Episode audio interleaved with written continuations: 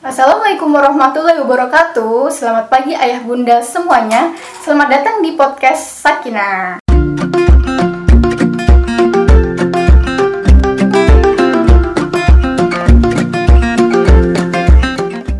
Nah, seperti biasa ya ayah bunda, di sini kita bakalan ngobrolin hal-hal menarik seputar parenting yang pasti sayang banget kalau ayah bunda lewatkan. Jadi pastikan ayah bunda dengerin sampai habis ya. Dan kali ini topik yang akan kita bahas adalah tentang berbagi gitu. Jadi gimana sih e, cara menumbuhkan rasa suka berbagi gitu ke anak. Jadi biar anak itu rasa asyik gitu buat berbagi. Nah langsung aja, gimana kalau kita tanya-tanya nih ke Kang Canun, karena di sini udah ada Kang Canun nih. Assalamualaikum Kang. Waalaikumsalam warahmatullahi wabarakatuh. Gimana kabarnya nih Kang? Alhamdulillah tetap menyenangkan, tetap baik, dan insya Allah semoga hari ini kita semua penuh keberkahan ya. Amin. Termasuk ya, buat Nina juga. Amin. Udah siap nih Kang buat sharing-sharing Kang? Siap nggak ya? Sama ayah bunda nih. Kok jadi bingung, saya siap nggak ya? Insya Allah, insya Allah. Nah gini nih Kang, jadi gimana? Bahasan kita kali ini tuh tentang hmm. berbagi gitu. Gimana hmm. sih mengajarkan anak itu untuk suka berbagi gitu. Oke. Okay. Kan pasti hmm. ayah bunda tuh nggak mau ya kalau punya anak yang dia pelit begitu loh. Oh gitu ya, nggak mau punya anak pelit. Ya, kalau anak siapa pelit sih yang mau sih gitu kan? Nggak, kalau seandainya anak dianggap pelit, jadi itu tidak diinginkan. Ya itu kan akhirnya dampak dari, pasti dampak dari sesuatu hal gitu kan Kang? Mungkin okay. sih. Mungkin ya. Iya. Gitu. Ya. Jadi, Jadi gimana nih Kang? Oke, okay, pertama kayak gini dulu. Apa namanya? Kalau kita bicara tentang berbagi, itu adalah proses. Dan ketika misalkan proses gitu ya, apa namanya, ada hal-hal yang memang itu perlu dihargai dari anak kita ketika sedang menjalani prosesnya gitu. Kan dalam hidup kita gitu, misalkan buat ayah bunda misalkan, apakah semua barang-barang yang dipunya itu harus dibagi? Enggak juga ya. Enggak juga. Ya misalkan contoh, kalau misalkan ternyata semua barang harus berbagi, saya kasih contoh yang agak ekstrim dikit gitu ya. Misalkan ke ibu-ibu gitu, kalau misalkan ternyata ada yang minta suaminya buat dibagi-bagi, gimana? Mau nggak? Mana ada yang mau gitu ya Kang? Mungkin ada yang mau. Oh iya. Mungkin pernah saya nemu yang mau ada, tapi tidak banyak. Kan jadi maksudnya dengan kata lain, sebelum berbagi aja, di situ kan ada konsep berbagi itu adalah konsep oke, okay, ini apa namanya, ini hak saya, tapi saya rela ikhlas untuk berbagi kan gitu ya. Iya. Nah jadi ada hak-hak yang juga perlu dihargai tuh dari kepemilikan itu gitu.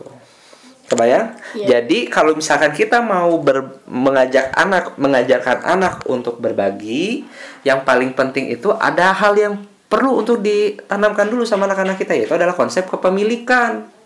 Hmm. Iya, kalau misalkan anak tidak tahu, tidak paham tentang konsep kepemilikan, yang dia bagi punya siapa? Jadi punya dulu, baru bisa dibagiin gitu kan? Paham dulu konsepnya, ini tuh punya aku misalkan, ini punya kakak, ini punya adik. Jadi aku tidak bisa membagikan yang punya kakak, langsung aku ambil gitu aja, langsung aku bagikan, kan nggak bisa.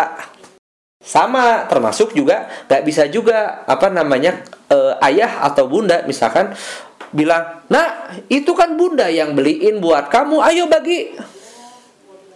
Itu maksa gitu ya maksa. Nah iya, emang suka dipaksa. Ya contoh kayak tadi, kita yang udah gede aja misalkan ke bunda tadi kan, bunda ayo berbagi suami kamu gitu, suka gak? Enggak dong. Enggak. Uh berat banget nih kayaknya contohnya ya. Sengaja ini saya ambil contoh ekstrim biar kita makin kebayang gitu. Bahwa ada yang namanya konsep kepemilikan yang itu memang perlu untuk dihargai. Begitu. Nah kemudian nih Kang, kalau misalkan apa ya, udah tahu kan, udah tahu konsep kepemilikan. Hmm. Nah tapi gimana caranya biar anak tuh suka gitu, suka berbagi kayak gitu loh Kang. Oh jadi, gitu. Senang gitu. Senang untuk uh, berbagi. Jadi okay. Kalau setelah dia berbagi dia merasa, ih aku tuh melakukan hal yang baik kayak gitu. Oke. Okay. Nah. Kita pelan-pelan dulu sedikit ya. Jadi tadi yang pertama, pastikan anak paham dan lulus tentang konsep kepemilikan. Bukan. Ciri-cirinya adalah ketika dia tahu bahwa itu bukan barang punya dia, dia bakal minta izin terlebih dahulu untuk menggunakannya.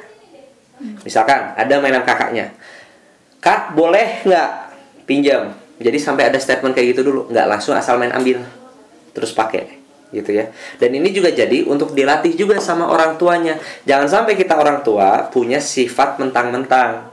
Mentang-mentang itu mainan yang beliin adalah aku, saya. Jadi saya kalau mau minta yang mau minjem yang kakak itu ya udah asal main ambil, kan nggak juga. Kan ada akad. Nah, jadi kepemilikan ini anak tuh perlu paham juga tuh konsep tadi. Akadnya dari awal, nah ini ya dibelikan untukmu ya, sekarang jadi milikmu. Karena udah jadi milikmu gitu, udah kalau kita mau pinjam ya harus ngomong kan? Harus minta izin kan? Dan dari kepemilikan itu, jadi tadi satu, dia paham kalau misalkan dia punya orang, dia perlu minta izin. Yang kedua, kalau misalkan itu kepemilikan berarti itu untuk dijaga. Itu dia juga perlu paham itu untuk dijaga gitu. Yang ketiga, dia punya hak kalau misalkan ada yang mau minjem, misalkan ada yang mau minjem nih, boleh dipinjemin, boleh enggak, ya kan? Maka kalau misalkan apa namanya dia mau minjem sesuatu nih, terus ternyata orangnya dia nggak mau minjemin, ya udah, nggak apa-apa kan? Nggak usah langsung dibilang, ih, nah udah-udah jangan main sama dia, dia mah pelit. Hmm, yeah. Jangan sampai kayak gitu dong, kan hargain. Kenapa? Gara-gara nggak dipinjemin terus langsung menuduh, melabel dia pelit? Kan nggak make sense.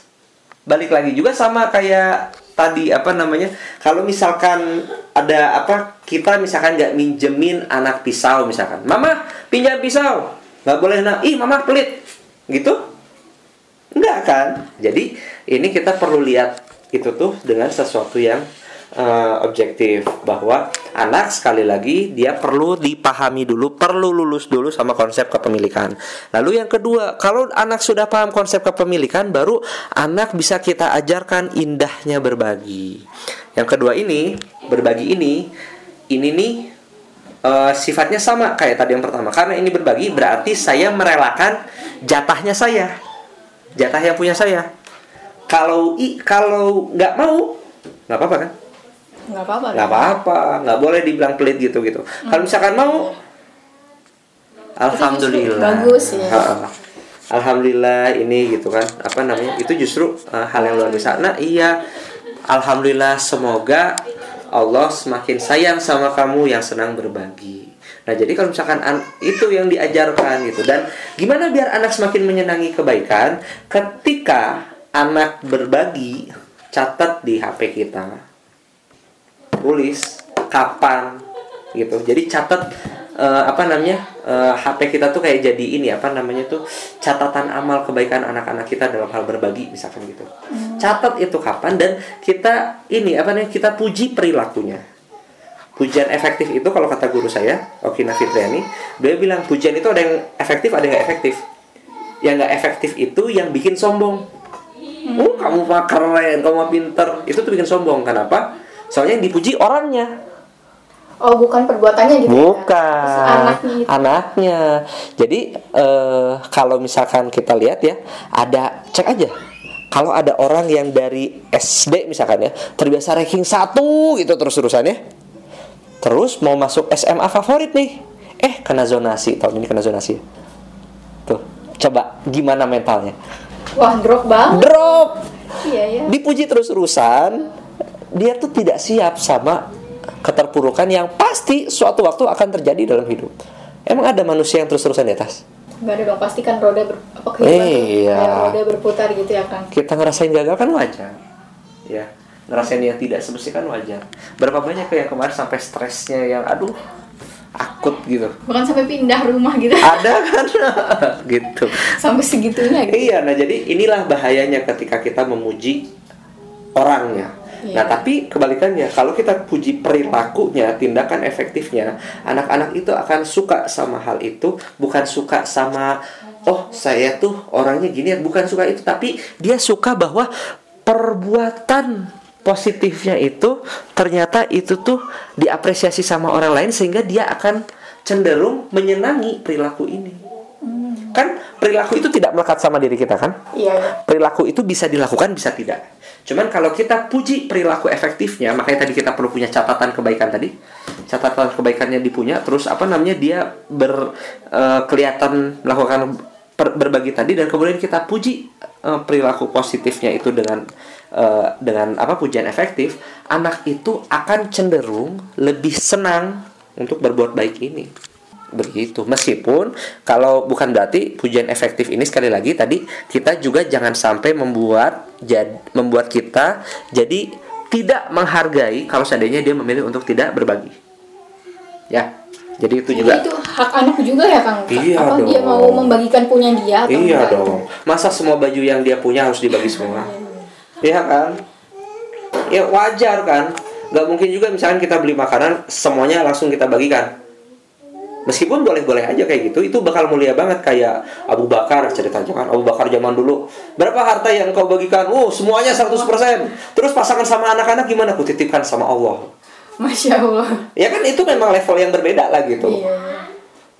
Tapi ini maksudnya adalah uh, ada step by stepnya.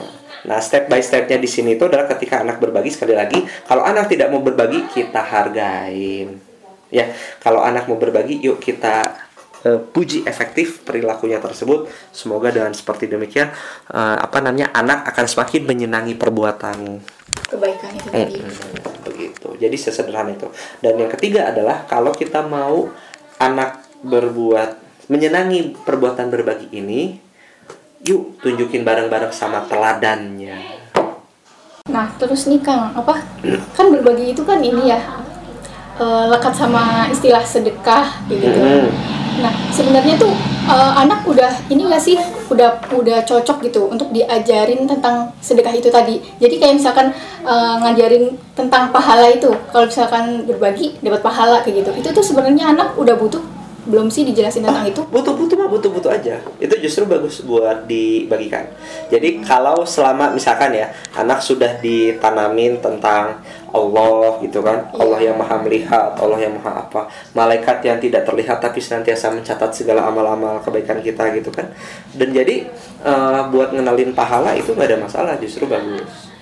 Justru nanti kan paling bagusnya adalah ketika uh, kita bisa mendidik anak gitu ya untuk menyenangi perbuatan baik itu, dan perbuatan baik itu dilakukan atas dasar lillahi ta'ala. Oh, nah, yuk lakukan ini. Kenapa? Karena Allah paling suka sama orang yang senang berbagi, misalkan gitu kan. Yeah. Kalau dilakukan sama Allah, Allah sayang banget, Allah senang banget. Insya Allah, Allah bakal kasih tiket-tiket kita ke jannah alias pahala itu namanya kan. Kan begitu ya. Itu bagus banget. Jadi gak ada masalah sama itu. Selama yang sebelum-sebelumnya tadi sudah dipahami sama anak. Allah siapa? Bukan hanya tahu nama, tapi kenal. Uh, oh ada malaikat, ada apa gitu. Seperti itu. Nah gitu ya ayah bunda sekalian. Jadi uh, sebelum akhirnya kita menanamkan tentang berbagi gitu ke anak, kita harus pahamkan dulu nih ke anak tentang kepemilikan gitu. Jadi ketika di ketika anak udah paham apa aja sih yang dia milikin itu, dia bisa memilih gitu untuk akhirnya membagikan apa yang dia punya atau enggak. Dan ketika ketika misalkan dia memilih untuk enggak membagikan, bukan berarti akhirnya dia pelit kayak gitu kan, karena itu kan hak dia gitu. Kita juga harus menghargai hak anak gitu ya, ayah bunda gitu. Jadi tadi setelah akhirnya anak tahu tentang uh, tentang pemahaman tentang kepemilikan, baru deh kita ajarkan tentang hanya indahnya berbagi kayak gitu. Bisa juga ya kan dengan diajarkan Uh, apa suri tauladan yang baik kita yaitu Rasul gitu kan. Iya, betul.